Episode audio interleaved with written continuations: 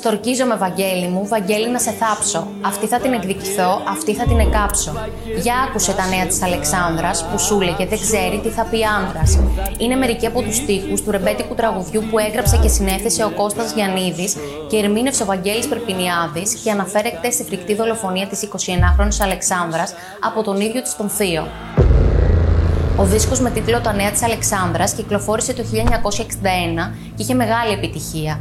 Ωστόσο, μιλούσε για ένα ιδεχτέ έγκλημα που ενώ θεωρήθηκε αρχικά έγκλημα τιμής, γρήγορα αποδείχθηκε πως επρόκειτο για γυναικοκτονία. Η 29χρονη Αλεξάνδρα ήρθε από τη Μάνη στην Αθήνα προκειμένου να σπουδάσει ραπτική. Έμενε στο σπίτι του αδελφού της μητέρας της στο Εγάλεο και εκτελούσε χρέη οικονόμου για να ανταποδώσει τη φιλοξενία που της προσέφερε αυτός και η οικογένειά του. Παρότι ήταν μια νέα, όμορφη και ευρωτευμένη κοπέλα που ετοιμαζόταν να παντρευτεί με τον ναύτη σύντροφό της, οι φίλες της την έβλεπαν διαρκώς προβληματισμένη.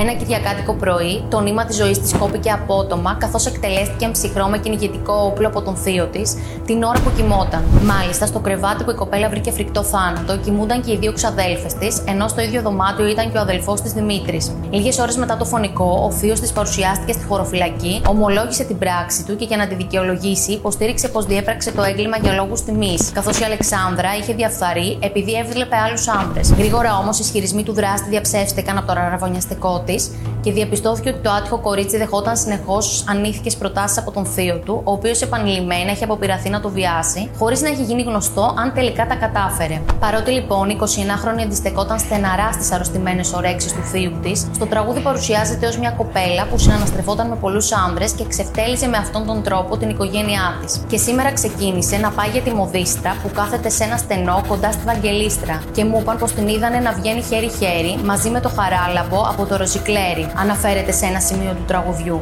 Αξίζει βέβαια να σημειωθεί ότι σύμφωνα με το επικρατέστερο σενάριο, τους στίχους του τραγουδιού Τα Νέα της Αλεξάνδρας τους έγραψε ο ίδιος ο δράστης και τους έδωσε αργότερα στον Κώστα Γιαννίδη, προκειμένου η κοπέλα να μείνει στην ιστορία ως διεφθαρμένη και όχι ως θύμα μιας γυναικοκτονίας.